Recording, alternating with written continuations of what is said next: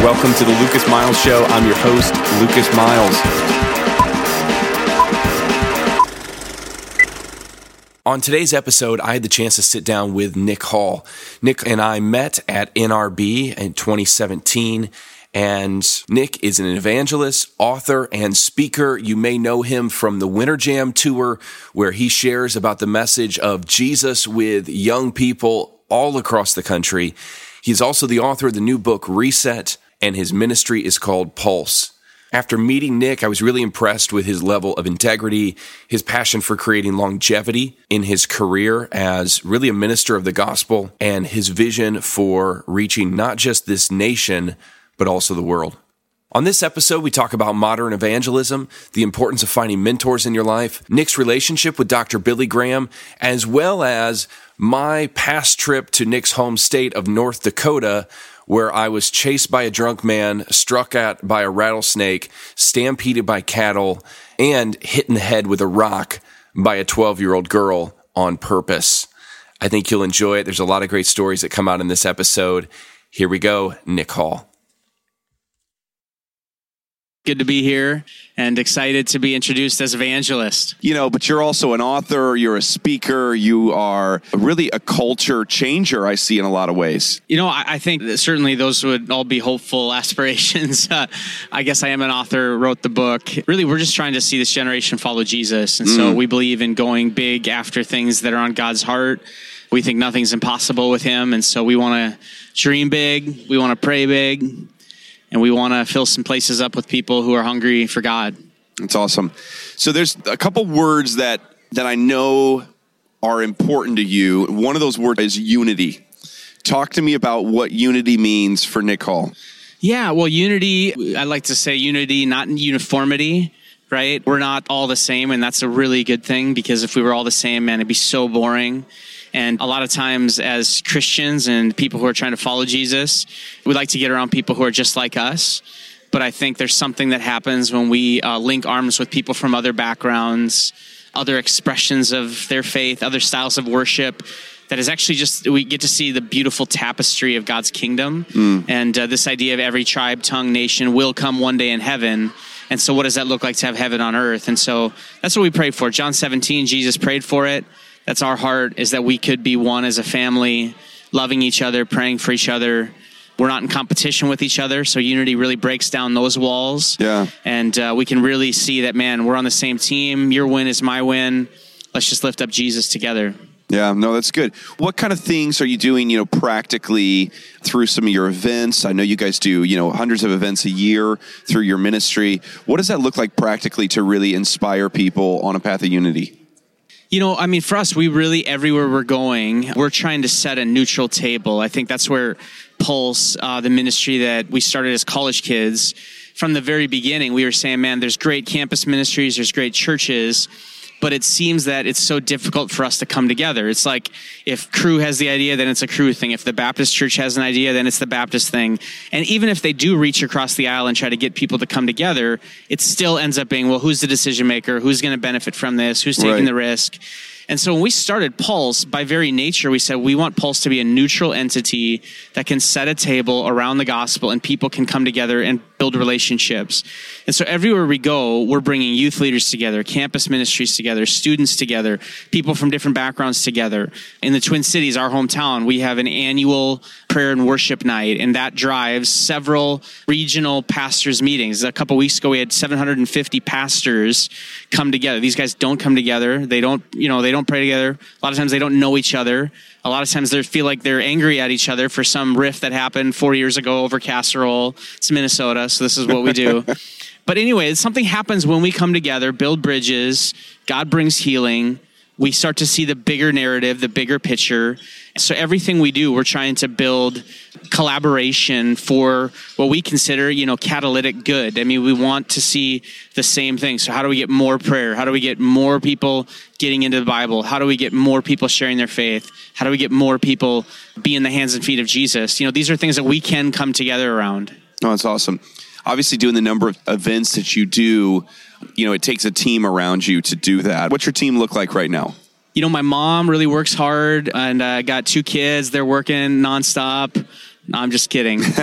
uh, mom is a huge prayer warrior, though, and been going after it. And so, love that. She's running. But we have 28 team members. And so, are they all based in Minnesota? Or are they all over? So we got team members in different parts of the country. We're headquartered out of Minneapolis. We have an office in Fargo.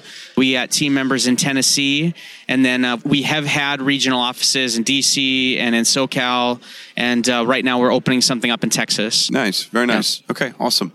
When you put together these events, and I know you've partnered with some pretty large music venues, music events, and things like Winter Jam in the past. Tell me about some of those partnerships and what's that look like? So, our passion as a team, I mean, I love to speak, I love to share the gospel but we want to be more than just one man show, more than just kind of Nick can come in and give his message and that's it.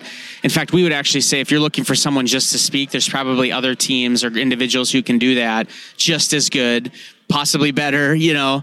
I think what we bring is we'll come alongside different ministries and efforts to add quality to what they're doing, right? So we want to come alongside and help them with a follow up strategy. We want to come alongside and help bring ministries and churches together. We want to come together and help bring a prayer under, you know, foundation to what you're doing. So if you have an event that's drawing people, how do we make it more strategic? How do we get more people to respond? How do we get more of the right people there? That's kind of the thinking that we love to be a part of. And so of the 200 or so events a year we do, a hundred I would say are those partnership type events where we're offering kind of one of our board members says it's it's like evangelistic services. You know, yeah. so you think of your investment guy. He says you want this or this or this. Pulse can kind of come and adapt and serve you where you are, your church, your ministry's needs. And then the other hundred are events that we're doing kind of from start to finish, a process again, wanting to see unity, wanting to see prayer, wanting to see evangelism, and ultimately just wanting to see the message of Jesus lifted up for all to hear. That's awesome. That's awesome. Tell me about, I mean, you guys are out there, you're sharing the gospel, you're impacting people's lives. I'm sure you hear a lot of amazing testimonies that come out of that. Give me one or two testimonies that you've heard maybe in this past year that uh, you think might be encouraging for our audience. Yeah, for sure. There's a guy out in California right now. He actually read the Reset book, which is really the story of Pulse and kind of how we started and then just this message, honestly, that's gone viral. He's in California. He read the book, followed our events, followed what we were doing. God really gripped his heart. And this is a dad. This is not the typical demographic, honestly, for what we're doing, but God really rocked his life with it. And now this guy is leading a movement in his city. He'll say, man, we want to see a reset right here. And so he's in a Folsom, California, which is where Johnny Cash wrote the, or, you know, the song in the prison there. And wow. so we figured it's time to go back to the prison and set those captives free. Very nice. So anyway, God's moving there. You know, even here with me right now is a good buddy of mine, uh, Yasser, and this is a young guy who came to one of our events a few years ago, had his life really impacted. He then was used of God to impact uh, all the way up to 1,200 young people in his city in Maryland, and then uh, now he travels with me. I'm trying to pour into him, and uh, and I'm learning a lot from him as well. He's just a young, passionate guy. Don't tell him I said I'm learning anything from him, though. That wouldn't be good if he heard I'm that. I'm sure he'll never hear this, this so that'll be that'll be totally Let's fine. The sure. secret is safe with me. You know, so. but that's really our passion. Is like we want to find people who have a hunger for God, who are going after Jesus. You know, and then obviously there's the radical conversion stories. You yeah. know, I talked about in the book. There's a girl that came that was doing self harm had never really gotten connected to church. And God really uh, used this event, this night, to really start this process of her life changing. She was set free from her self harm. She gave up razor blades to me that night. A youth group came around her. We got her connected to some follow up and some ministry specifically for the issue she was dealing with. And again, this is what we're about. It's about reset lives. It's about people following Jesus, surrendering to him and you know not being cookie cutter. You know we really want to see people man what does it mean to actually live out the gospel in our day and age to be unashamed of it to live differently because of our faith? And yeah we're excited. That's awesome. How about for you? Did you grow up in the church? What's your story of coming to jesus yeah, so I was a little kid. Interesting background. You know, when you talk about unity, my family is really like a mix. So my dad's side's Catholic, my mom's side's Presbyterian. We started to go to an evangelical church when I was growing up, went to a Lutheran high school, a Baptist youth group, and I had charismatic friends. And so really had like a really bit of a eclectic you know mix of friendships and expressions. But A I was a casserole of faith to stay go. with your totally, Minnesota totally. thing here. It really was, but I think it's really given me a great sensitivity to the differences and also an appreciation of some of the things that are beautiful about these different traditions. But for me, I was a little boy, really four years old, same age as Mm. my son is now, and kneeled by my mom's bedside, and she led me to Christ. I was hungry. I wanted to know God, you know, Yeah. and I was I was just there, and and really like I started sharing my faith right away as a little kid you know, hey, if that bike hit you, do you know where you'd go if you died? And uh, on the baseball diamond. And this was just me, like just talking about Jesus. And then fast forward, you know, I had some guys in my youth group, some youth pastors that really poured into me. And, you know, then a few years later, I'm starting to travel and preach and Pulse kind of starting as a college kid. Yeah, that's awesome. When I look back, even my own life, very similar story. I was a kid on the playground in third grade, telling people if they cuss that they were going to hell. You know, and it- it- sometimes zeal comes before knowledge. Yes, yes. And you don't know what to do with that passion, and you don't have the the knowledge to kind of hone that. And I was I'm a recovering legalist, so that was that was back in those days. But but no, I appreciate you sharing that. And I read something else that was interesting. I thought about your story is you actually got to start by volunteering for Billy Graham Evangelistic Association. What did that look like, and what was your experience like there? So I really was blessed at a young age, I would say, to have just some God opportunities where I just was like hungry. I wanted to learn. I knew God had called me. And I was just like, man, who's doing this? You know, as I thought about an evangelist or evangelism, Billy Graham was the only guy I knew of. Right. And so I read his biography multiple times. I think it was maybe the only book I'd read cover to cover hmm. up until that point. You know, as a 19 year old, it was good. It finally happened. You know, got that book it sticker and got my personal pan pizza. Oh man, preach it! I can relate to It that. was a good that was like for always me. a good Friday. Yes. Yeah. I mean, I started to volunteer with their team at crusades and events. I drove down to Oklahoma City and volunteered there, and I was in Kansas City with them, and then I traveled overseas with them, and I've been across the country now. I kind of went from carrying luggage to putting flags on fields to this kid's not going to leave us alone, so we might as well give him a more reputable gig. I don't know. And so I started Yeah. to speak to their youth trainings, and then uh, I ended up being the MC of their events across the country Wow. for probably three, four years. I told people I was kind of their Ryan Seacrest, if you can go back to the American Idol Yes. days there. So Are you looking to stay connected with current events, culture, religion, and all sorts of other news? Then faithwire.com is the place to do that. Hop over there, make sure and check out faithwire.com, the exclusive home to the Lucas Miles Show. Also, for all things news, especially with positivity. It's so easy to get bombarded by all the negative news that's out there, and that's one reason why I love faithwire.com and why I've chosen to work with them for the launch of the Lucas Miles Show. It's just a great place to be able to go and get all of your information in one place, stay connected with the world's happenings, and leave with a smile. So check out faithwire.com and make sure and like them on Facebook.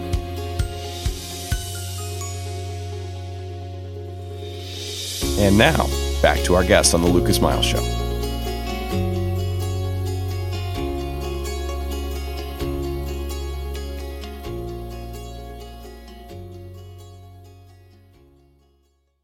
Chance to spend some time with Billy. Have you been able yeah, to? yeah. Spent spent some time with uh, Dr. Graham. Went to his house and been around him a lot at events. But really got probably the most personal time was just in his living room. My wife and my little newborn boy at the time got to come and yeah, just ask him questions. I had a full list of questions and I was like, I'm gonna make the most of this. And you know, I asked his grandson, who's a friend of mine, Will. I said, Will, if I go in and grab his ankle and say I'm not gonna let go until you give me the blessing, will that be weird? And uh, he said, "Yeah, we will shoot you." So I didn't do that, but uh, everything worked out. I'm still here, and it was a great meeting. I would imagine Dr. Graham has to have some security around him, so that's that's probably important. You know, you touched on something that's really important for me, and something I talk about at times on these shows is this idea of mentors. Yeah. I call it kind of the American Idol concept, and this isn't anything against American Idol, but you know, you have everybody where they see somebody go from kind of the small town to all of a sudden on the big stage, and we live in a world where people don't just want to be successful; they want to be famous. Yeah. and they tend to, as I'm sure you've seen this, skip a lot of the character building phases Yeah. of life. You know what you mentioned, you're out there serving, you're putting flags around, you're doing the you put in time to really grow in in that before you just kind of jumped up to this big level. And not everybody sees that. They just go, How'd you go from this? So what role has finding mentors played in your life? And who are some of those other mentors that have really spoken into you along the way, much like maybe you're doing with uh, you know Yasser as you mentioned earlier? Yeah, it's been a crazy ride, and I think we all want the quick fix. We all want the immediate, you know, I want it now. And people come up to me all the time is like, I want to do what you do. And I'll just look at them like, man, you have no idea what I do. Like, I think what people are saying is, I want a microphone and I want to be in front of a lot of people. exactly. And what they don't know is like that's barely anything of what I do. The majority of it is details, logistic, leading a team, fundraising, a ton of details that most people would never want, you know, to be a part of. Right. And not to mention, as you said, it's been 15 years of grind, you know, and just being willing to go anywhere. And so, man, I'm from North Dakota. Like I had a lot of time speaking in front of one person or two people. One time, one time I was invited to speak at a music festival. I thought it was going to be huge and nobody was there. And so literally it was like in this park and there's people barbecuing probably 200 yards away. I'm sure they were annoyed that somebody was speaking, but I was like, I know you hear me. You're flipping burgers. You need Jesus. My first speaking engagement was for a Thousand Foot Krutch concert. Yeah. And it was like they came to our local area and so I got invited to be the, you know, the local youth pastor speaker between shows. And I got paid with a loaf of bread from like an artesian bakery. That was my payment for Hey, it. at least it was artesian. Yeah, right. Yes. That's um, legit. But you mentioned North Dakota, and my second, I don't know if this is a funny story or not, but I did a mission trip when I was a youth pastor years ago in Cannonball, North Dakota. Cannonball. And I didn't even know at? such a place existed. So yeah, it's like um, I bet their swimming pool is rocking. kind of middle of the state, like almost down to South. Is, yeah, that's funny. Uh, almost down to South Dakota. And while I was there, it was on an Indian reservation, and I had helped a guy fix his car that was one of the guys from the reservation, and he got drunk that night. I was the only person from our group that he had met and remembered their name, and so he came into like our meeting, and we were doing this outreach, screaming my name and going, "Where's Lucas? I'm gonna kill you!" They had to like sneak me out the back from away from this guy, and I got struck at by a rattlesnake. I got stampeded by cows. And I got really sick, so that was my North Dakota This is like experience. the Apostle so, Paul. You were shipwrecked. Yeah, that's a place that I'm going to leave to you for evangelism. So it's, Du- I, I've wipe the crossed dust it off off. of your feet. Yes. Yeah, we're going for it. But yeah, Beautiful you- place, though. Yes, and honestly, it's made a huge impact. You asked about mentors before I went on a tangent. There's been some amazing pastors and leaders that have poured into my life. There's one guy in particular that eight years ago, God really prompted him to come and reach out to me, and I'd actually asked a lot of people to mentor me, and it hadn't gone well. And what I learned actually from the experience is that if you feel like you want somebody to mentor you, go to them, ask them, and then be persistent. Don't think that you asking them is enough. You need to keep staying present in their life because people are busy. And I didn't do that. I would ask Yep. and then I wouldn't follow up. You expect the, all the burden to be on the mentor Totally, to mentor you 100%. rather And then than was like, oh, pursuing they didn't do anything. So good, very true. You know, but with Mike, it's really been this reciprocal relationship where, yes, he has invested in me, but man, I'm calling him multiple times a week. I mean, I bet we talk every day, every other day. And so it's more intense than most. But we used to meet once a week, and then our friendship and relationship has just grown where and he knows the things to ask me about. He knows when I'm high or when I'm low, and we pray together. And, uh, and it's been a, a huge blessing. It's awesome. So that's really a personal in my life. And then I've had a number of others that are probably more at a distance, but have spoken into my life, you know, Yeah. ministry leaders. And, you know, I was with Ravi Zacharias last week, and, and Josh McDowell has really had an impact on me. And actually, my dad came to Christ at a Josh McDowell rally in Oh, wow. college. And so a number of these guys, Luis Palau, others, that I would say are doing the kind of thing that I want to do and I want to be in my 70s or 80s and still faithful like they are. Yes. And so those guys are important to me as like, man, I, I pray to God that I can be like that one day and people can Google me and not find out about a scandal, you know? Right. And I've just been faithful to the gospel. I did try to Google you here, and I have not seen one scandal yet. So I'm just going to say that that's There's good. some interesting things about uh, working with the Catholic Church, though. So let me ask you this. You have these experiences of working with really just some tremendous Christian thought leaders, pastors, evangelists. You've also been able to work with a lot of Christian music artists. Yep. And those guys get elevated a lot, Yeah. especially among a younger generation, which you spend a lot of time with. And I'm not asking you to out anybody in the music industry, but I know just because I'm around a lot of influencers as well as a pastor that people will kind of lean on you and look for support from you. And these guys that are on the road all the time, I know it can get really dry and kind of feel like a desert. And it looks all cool when they're on the stage, Yeah. but there's a lot of hard work and a lot of loneliness that goes in there away from their families. How has God used you to maybe minister to some of those guys through things like being around Winter Jam or some of these music For festivals? sure. Yeah, I mean, I've been like a tour pastor and a road pastor. A lot of times, I'll do devotions and try to provide things, even when I'm at a festival. And and there's a number of guys and you know just folks that I'm texting with regularly, asking how they're doing, praying for them, trying to give encouragement or speak into their life as much as possible. Honestly, I think it's a real flaw of the industry and the way that we've handled it is I mean I, these are missionaries you know? Right. and and you don't go as a missionary without prayer support. You don't go without an accountability team. You don't go Church without whatever. backing you. totally. And yet these artists the only one backing them is a is a label. And it's like hey keep going and keep singing from the bottom of your heart the same song a hundred times and mean it you know and Right. be away from your family 150 nights a year and Right. I mean it's super destructive Yeah. and so I really encourage them, like, man, who is in your life? Where are your prayer support? You should have a prayer team because I do. You Yeah. know, our team does, and I, I, people would expect it of me as a minister. But for some reason, we don't put the same standards on these artists, even though that's what they're doing. Is they're out doing Yeah. their best to minister. Yeah. They're trying. They're struggling with they're the same shaping things theology we are. with through 100%, music. You know, yeah. a lot of times, yeah. That's why it's so important that they have people in their lives. Maybe you and I can spearhead all Christian record labels everywhere, adding a pastor to their staff Yes. just to minister to their artists. I know that those guys would be real blessed, you know, by that. Even though that's not in place in a lot of these labels, I'm sure it's made a big impact in their life by having somebody like you around. Yeah. you know, being able to speak into them. So kudos, kudos to you on that. So we have a few minutes left. Talk to me a little bit about your book, Reset. Yeah, well, Reset is, uh, man, it's been a 15 year journey of feeling like God was leading me to write and just super excited about kind of the book and the message. I think it's really something that would encourage anyone. I mean, it's, it's really the story of how God used this group of students and uh, how it started this movement. You know, we've been seeing people come to Christ all over, but really what the story's about is it's about people who are surrendered to God and how God can use anybody. And so I think, man, if you're looking for some encouragement, if you're looking for some hope, if you're looking for uh, some excitement about that God is moving in our day, Reset is that. It also gets really practical, talking about these issues. I mean, as I traveled, we started to give this message of reset that God's offering a second chance. What we found is that hundreds of thousands of people were coming and coming to God with specific things they were struggling with, but it seemed like there were themes. And so what we did is we took uh, several hundred thousand of these, we categorized them, and basically then wrote a chapter on each of these seven main themes. So it's there's a chapter on resetting my faith. You know, our faith gets stale, it gets old. We Yeah. go through the motions.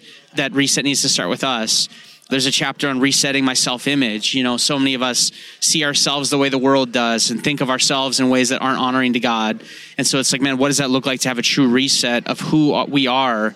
Um, reset my plans, one I personally struggle with, right? It's like, Yeah. I'm willing to give up actually my idea of what's best for me to realize that there's somebody who has way better. That's kind of what the book's about. Um, it's been awesome to hear the stories coming back from across the country and around the world, and really just excited about the message and encourage people to pick it up. That's awesome. That's awesome. Thank you very much for being with us today. Where can people find out more about you?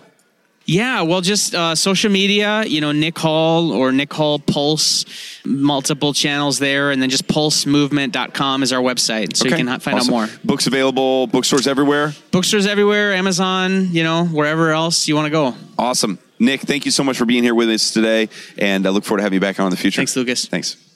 If you haven't had a chance to pick up a copy of my book, Good God, the one we want to believe in but are afraid to embrace, I want to encourage you to do so. It's available wherever books are sold. Amazon, Barnes and Noble, you name it, you can find Good God there. So grab a copy. You can also always get a copy at lucasmiles.org. And after you read it, I'd love to hear from you. If you liked it, hate it, shoot me a message. Let's stay in touch and make sure and keep visiting lucasmiles.org. That's all I have for you for today, but make sure and head over to iTunes and download the Lucas Miles Show and head over to faithwire.com where you can always get the Lucas Miles Show exclusively there and listen to our newest episode. We have all sorts of exciting guests, so check it out, the Lucas Miles Show.